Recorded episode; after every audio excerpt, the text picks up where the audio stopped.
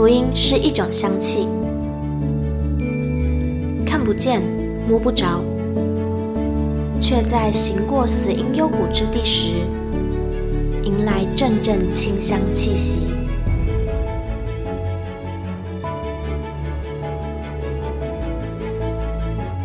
愿北纬二十三度的我们，一同写下的故事，化作世界的反击。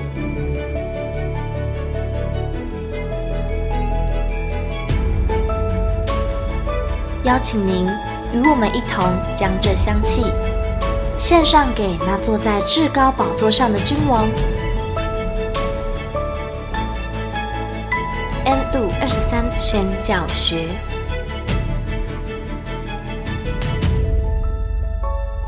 Hello，欢迎来到 N 度二十三宣教学，我是玉清。唱个不纯调的开头，算是新鲜吧。好，今天要来分享的文章呢，是由一位同学所写的。那他写的呢，就是在某一次的跨文化课程当中的心得感想。不知道大家还有没有印象？呃，我们在清明连假的时候有去山上，然后就是去让中原大学的学生们体验布农文化。那这个课程其实也有办了，应该有两三年的时间，所以就有一些以前的学长姐们留下来的心得。那这是其中的一篇。那我觉得这一篇也非常的酷，虽然一开始是有一点点流水账，就是第一天做什么啊，第二天做什么，这样这样子这样记录下来。可是，在当中也可以看到这个课程对于。呃，原住民同学的影响是什么？我觉得非常的有价值。好，那我们就一起来聆听今天的文章吧。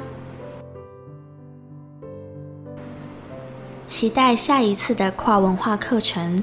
文张玉珍，很开心我这学期有选到共生环境研习这堂课。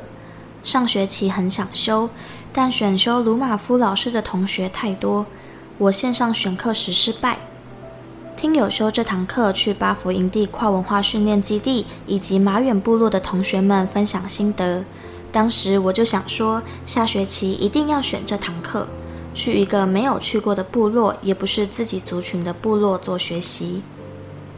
第一次来到花莲万荣乡马远部落，这个部落是布农族部落，楚音是马远部落著名特色。这次鲁马夫老师安排大家第一天就体验了布农族传统楚音乐曲文化。我第一次拿到的楚是轻的，我想说应该全部都差不多重量，但第二次上去拿的那个真的是有够重的啦！跟着部落耆老指导，一起拿起长短不一的木杵，敲出不一样的声响，大家一起完成一首布农族传统歌谣。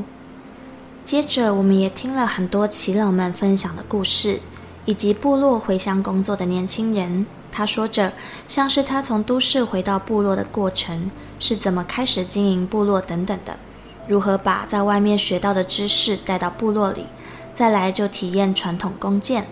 不得不说，还是原住民传统弓箭好玩。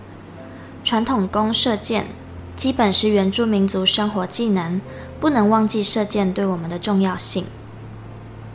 隔天的跨文化行程，卢老师带领我们移至八通关古道东段的嘉兴聚落遗址。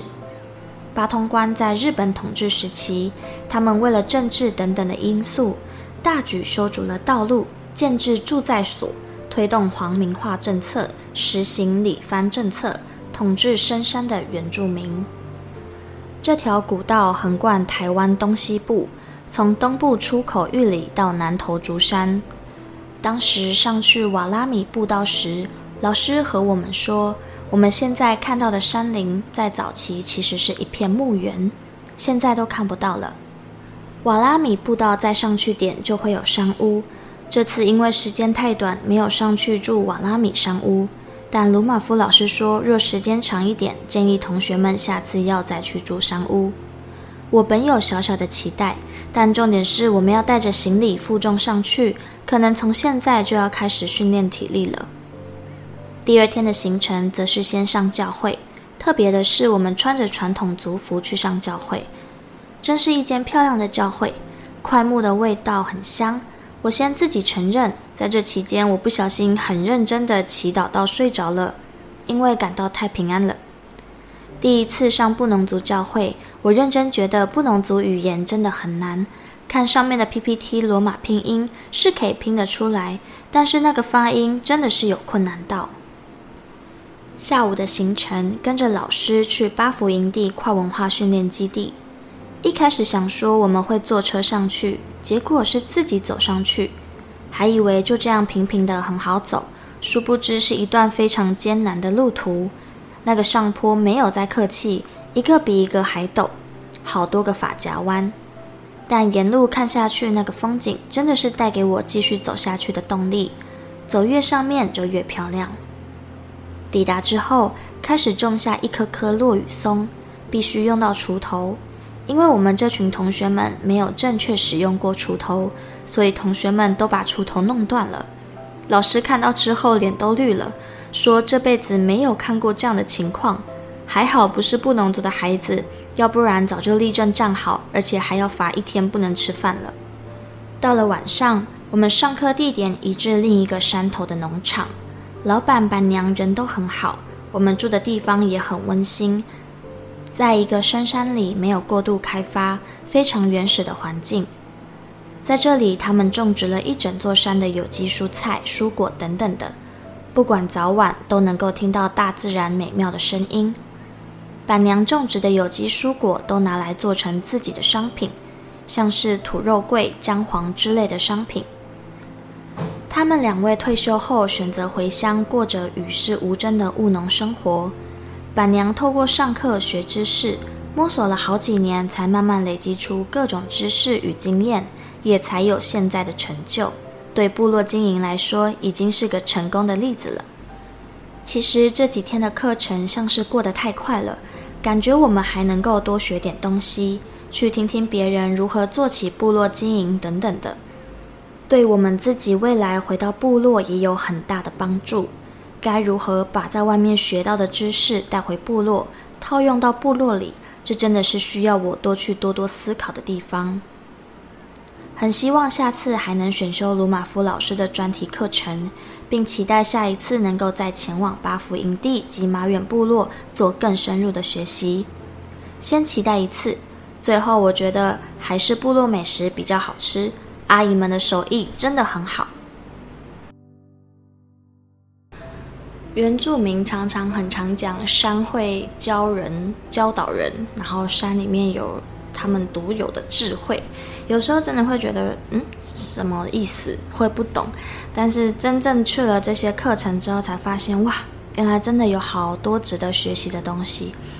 我觉得那个学习不太像一种我们在平常上课会学的那种感觉，就是什么呃有有论题论文啊，或者是有逻辑呀，或者是有什么呃是非对错，而是这个学习是一种心态上面的学习。我以前听到这句话都觉得超老老掉牙，就觉得啊什么意思？可是真的也，就是去这个课程更重要的是心态上，就是你可以学习到什么是谦卑。可以学习到什么是包容、尊重，然后还有学习到纪律。我觉得在山里面很特别，就是虽然没有时钟的感觉，因为就是看着太阳做什么我们就做什么，天有多亮我们就做什么，可是反而会更有规律、更有纪律的去完成每一个交代的东西。我觉得非常的特别，然后也觉得这个课程对于。也是同样身为原住民的同学，有非常非常大的价值跟意义，因为可以学习到来自于布农族传统部落的智慧，也可以观摩到布布农族现在所做的这些关于观光啊，或者是文化传承的产业，不论是农产品，或者是住宿，或是其他的产业，都可以看到呃原住民族人是如何运用现在的这些现代的。呃，学科或是现代的观念来去经营传统文化，我觉得这非常非常值得学习。像是就有一个老师他分享，在原住民的传统布织是非常的有价值的，应该是任何原住民的传统织布都是这样啊。然后加在一个平常我们认为很平凡的东西，例如枕头套或者是抱枕，加着这个手工一条上去，宽度可能嗯六公分左右，然后长度就是绕那个抱枕一圈，这样那个抱枕就可以卖到两千块。然后这当然是比较夸张的例子啦，可是就是嗯、可以运用这些。可能他们以前觉得没什么价值，或者是不觉得这是什么可以拿来拿去赚钱的东西，然后再一次的去跟现代的潮流去做一个结合，我觉得这是非常值得年轻人或者是任何在部落里面想要为部落付出的人去学习的地方。哇，讲的好像自己也有部落也想去做一样。好，那就祝福所有有听到这集 podcast 的原住民家人们，我们也可以一起去找到自己的出路，找到文化的出路，然后为部落带来复兴。好，今天的 podcast 就到这边啦，我们下集见，拜拜。